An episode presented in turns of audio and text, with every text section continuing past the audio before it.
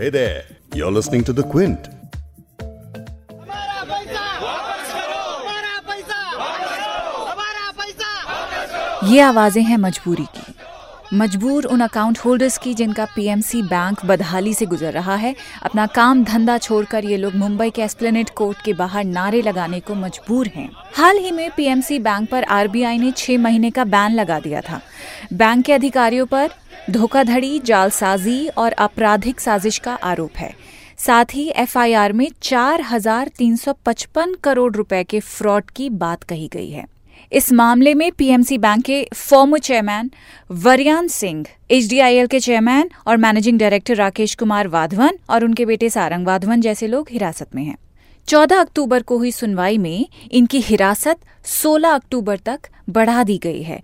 अब प्रदर्शन करते हुए बैंक अकाउंट होल्डर्स की मांग है कि इन सभी को कड़ी से कड़ी सजा हो, वो नारे लगा रहे हैं कि नो बेल ओनली जेल अब इस केस में जो नए नए डेवलपमेंट्स आ रहे हैं, वो क्या क्या हैं? ये पूरा मामला कहाँ से शुरू हुआ था और कहाँ तक पहुँचा, यही बताएँगे आज की बिग स्टोरी पॉडकास्ट में। मैं हूँ फबीहा सैयद। क्विंट हिंदी पर हम बिग स्टोरी पॉडकास्ट में दिन की बड़ी खबर आपके लिए लेकर आते हैं। खबर क्या है, उसका बैकग्राउंड क्या है, ये सब आपको बताते हैं। आपको एक बात और बता देते हैं कि बिग स्टोरी हिंदी, आप क्विंट हिंदी की वेबसाइट पर तो सुन ही सकते हैं, लेकिन उसके अलावा गूगल और Apple podcast Spotify Jio Saavn ये बाकी सारी एप्स ऐसी हैं, जहाँ जाकर आप बिग स्टोरी हिंदी को सब्सक्राइब कर सकते हैं। आते हैं आज की बिग स्टोरी पर। 14 अक्टूबर को पीएमसी बैंक मामले में आरोपी राकेश वाधवन, सारंग वाधवन और वरयाम सिंह की जुडिशियल कस्टडी बढ़ाकर 16 अक्टूबर तक कर दी गई है।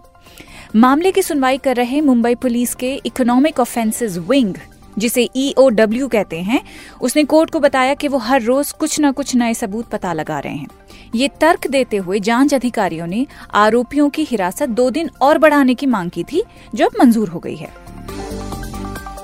द क्विंट की रिपोर्टर अंकिता सिन्हा उसी कोर्ट में मौजूद थी जहाँ ये सुनवाई चल रही थी। Hundreds of depositors from the PNC Bank have once again PMC bank के सैकड़ों जमाकर्ता एक बार फिर आज मुंबई की किला कोर्ट के बाहर जमा हो गए हैं। वे कार्रवाई की मांग कर रहे हैं।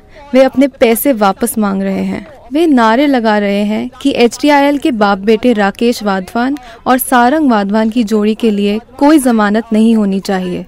बैंक के फॉर्मर चेयरमैन वारियान सिंह भी पेश हुए जहाँ जमानत की सुनवाई हुई। उनका रिमांड दो और दिनों के लिए बढ़ा दिया गया है, जो कि 16 अक्टूबर को है। अदालत में इन्वेस्टिगेटिंग ऑफिसर ने तर्क दिया है कि हर दिन मामले में एक नया डेवलपमेंट हो रहा है। यही कारण है कि यह दो और दिनों तक बढ़ाया गया है, जब वो फिर से अदालत में पेश किए जाएँगे। लाइफ तो बोलेगा तो भाई रात दिन नींद नहीं आ रही है। रात को दो दो गोली स्लीपिंग टेबलेट कभी मैं ज़िंदगी में स्लीपिंग टेबलेट नहीं लिया, आज मुझे लेना पड़ता है। पिछले तेईस तारीख के जब से अनाउंस हुआ, सिर्फ़ आरबीआई से एक स्टेटमेंट आना चाहिए कि आपका पैसा सेफ़ है और कुछ नहीं चाहिए हमें। पंद्रह लाख जमा किया, उसमें से मेरे को बारह तेरह हज़ार हर महीना इंटरेस्ट आता है। मैं अभी रिटायर हो गया सत्तर साल की एज है। मैं जो बैंक से रिटायर हो गया था, दस साल पहले फंड के पैसे ग्रेचुटी सब मैंने जमा किए, एक परसेंट ज़्यादा मिलता है करके मैंने रख दिया उधर। उसमें से मेरा घर चलता था इंटरेस्ट के साथ। अभी मेरी बेटी की शादी नेक्स्ट मंथ होने वाली है, नवंबर में। अभी नहीं कर सकता है ना, क्या कोई रास्ता ही नहीं है। पैसा नहीं मिलेगा तो कैसा होएगा? अभी उसको 16 तारीख तक एक्सटेंड किया बेल, उसको वायम सिंह और चेयरमैन को 16 तारीख एक्सटेंड हो गया। मैं तो बोलता हूँ, उसको हमेशा जेल में सर नहीं दो। देखिए, आज हम यहाँ फिर कोर्ट के बाहर हैं। हमारा जो मेन मुद्दा है, वो ये है कि हम सब पीएमसी डिपॉजिटर्स के पूरे पैसे हमें दिए जाएँ। मैं रिक्वेस्ट कर रहा हूँ हमारे प्रधानमंत्री जी को, आदरणीय प्रधानमंत्री जी, आदरणीय श्रीमती सीतारामन जी और श्री फडणवीस जी को। ये तो हुई आज की बात। अब बताते हैं कि पूरा मामला शुरू कैसे हुआ था। मामले की शुरुआत होती है 23 सितंबर को जब आरबीआई ने एक सर्कुलर जारी किया था जिसमें पीएमसी बैंक के ऑपरेशंस पर पाबंदियाँ लगा दी गई थी।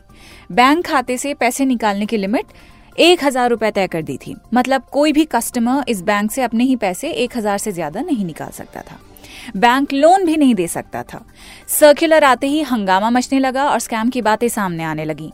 जी हाँ स्कैम 4,355 करोड़ रुपए का स्कैम पीएमसी बैंक के हटाए गए मैनेजिंग डायरेक्टर जॉय थॉमस ने आरबीआई को लिखी एक चिट्ठी में बताया था कि बैंक ने कुल मिलाकर 8,880 करोड़ के लोन्स दिए हैं और इनमें से 6,500 करोड़ सिर्फ़ एक रियल एस्टेट फर्म को गए हैं जिसका नाम है HDIL यानी कि housing development and infrastructure limited हैरानी की बात यह है कि एच जिस रियल एस्टेट की बात हो रही है उसने डिफ़ॉल्ट के बाद भी पीएमसी बैंक से कर्ज लेकर सरकारी बैंकों को कर्ज चुकाया।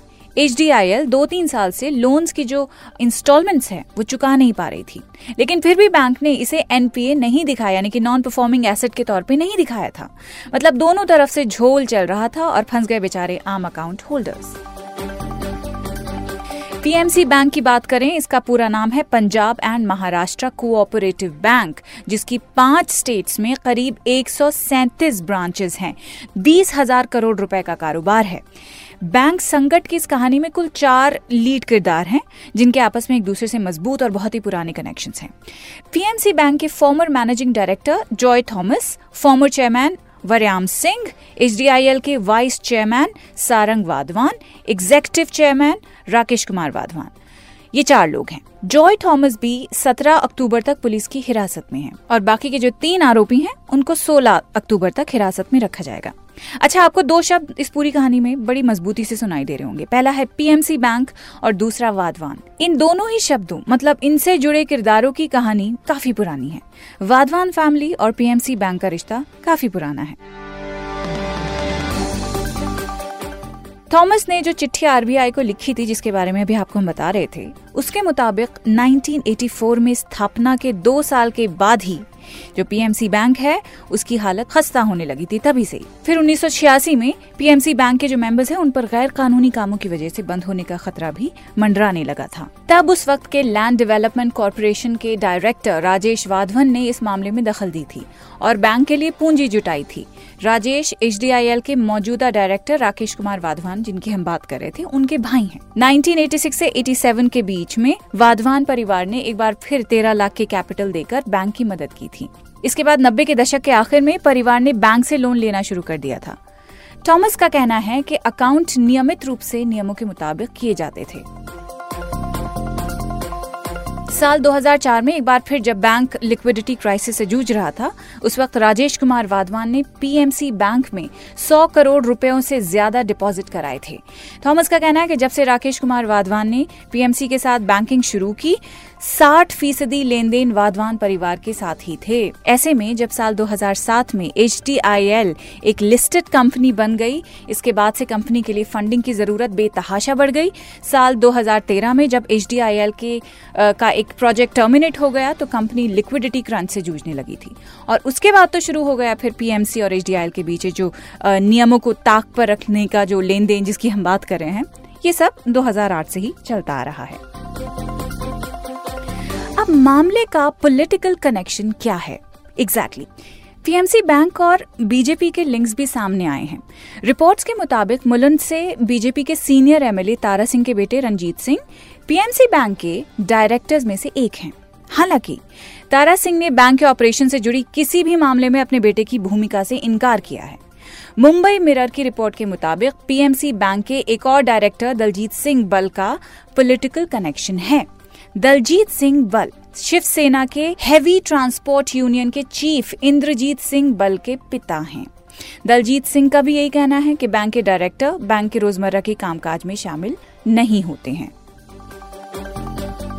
लेकिन अहम सवाल ये है कि बोर्ड ऑफ़ डायरेक्टर्स की मंजूरी के बिना 6,200 करोड़ रुपए का जो लोन है वो एचडीआईएल को कैसे दिया जा सकता है? इस बीच इन सारी जोड़ घटाने और लाख करोड़ की गुणा भाग तो सुलझ जाएँगे, ठीक है। लेकिन नहीं सुलझेंगी तो वो दिक्कतें और वो वक्त जो बैंक के कस्टमर्स अभी दूसरों की गलतियों की वजह से जाया कर रहे हैं, परेशानियाँ भुगत रही हैं। तो ये था आज का बिग स्टोरी पॉडकास्ट कल फिर दोबारा एक बड़ी स्टोरी के साथ आपके लिए हाजिर होंगे। इस पॉडकास्ट को आप सुन सकते हैं क्विंट हिंदी की वेबसाइट पर। और Spotify Jio Saavn Google podcast Apple podcast पर भी जाके प्लीज़ ज़रूर इसको सब्सक्राइब कर लें।